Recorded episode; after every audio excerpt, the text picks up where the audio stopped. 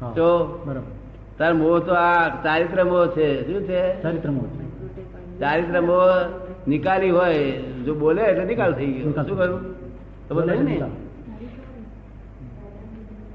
દર્શન મોહ બીજ બીજ નાખે દર્શન મોહ આ જગત નું અધિકરણ ક્રિયાનું છે જો. પાણી લેતા હતા. અને ચારિત્ર બહુ નિકાલી છે જો દર્શન મોહ અધિકરણ છે જગત નું અધિકરણ દર્શન નું જગત નું અધિકરણ છે હા હા આ બધું દર્શન મોહ થી જ આ બધું જગત ઉભું થઈ ગયું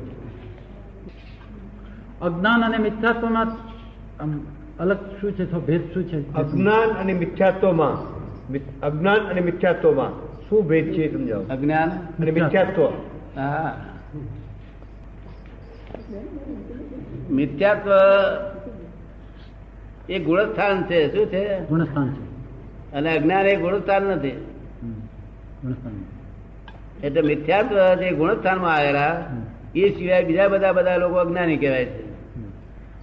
આ મિથ્યાત્વ વાળા અજ્ઞાની ખરા હમ. પણ મિથ્યાત્વ ગુણસ્થાનમાં આવેલા છે ગુણસ્થાનમાં આવે છે મિથ્યાત્વ ગુણસ્થાન એટલે શું કહેવાય હમ. કે દિન અજ્ઞાની જેવો જ બધી ક્રિયાઓ બિયાઓ ક્રોધ માન માયા લોભ બધું અજ્ઞાની જેવું હમ.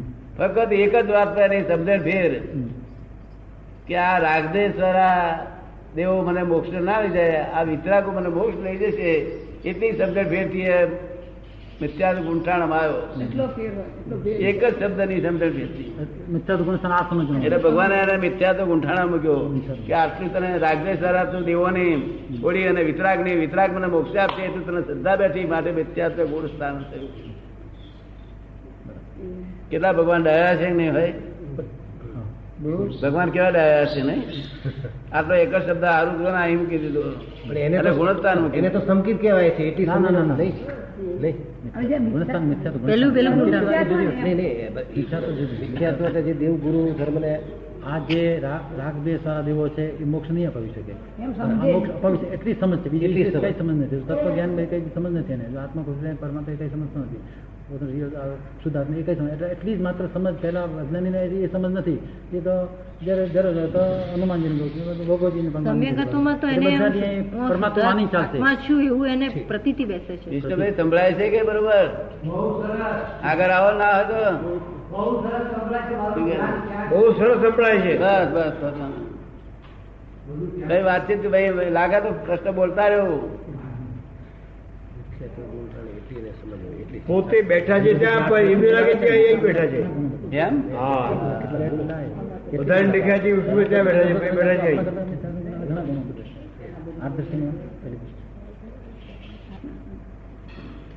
ઉત્તરાધીનમાં ભગવાને કહ્યું છે જાવંત વિદ્યા જીવા સભ્ય તે દુઃખ સંભવા ઉત્તરાધીન સૂત્રમાં જાવંત અવિદ્યા જીવા જ્યાં સુધી અવિદ્યા છે ઉત્તરાદિન સૂત્રમાં કીધું છે કે જાવંતી અ- અવિદ્યા જીવા એટલે અવિદ્યા છે જાવંતી અવિ- અવિદ્યા જ્યાં સુધી અવિદ્યા છે ત્યાં સુધી જે કંઈ પણ બધું દુઃખને માટે થાય છે આ હા, જીવને. જ્યાં સુધી અવિદ્યા છે ત્યાં સુધી બધું દુઃખને માટે જ છે જાવંત વિદ્યા જીવા સભ્ય તે દુઃખ સંભવા જ્યાં સુધી અવિદ્યા છે ત્યાં સુધી દુઃખ બધું. માટે- બધું દુઃખ માટે જે જ કંઈ છે પણ વ્રત, દુઃખ જ વ્રત, છે.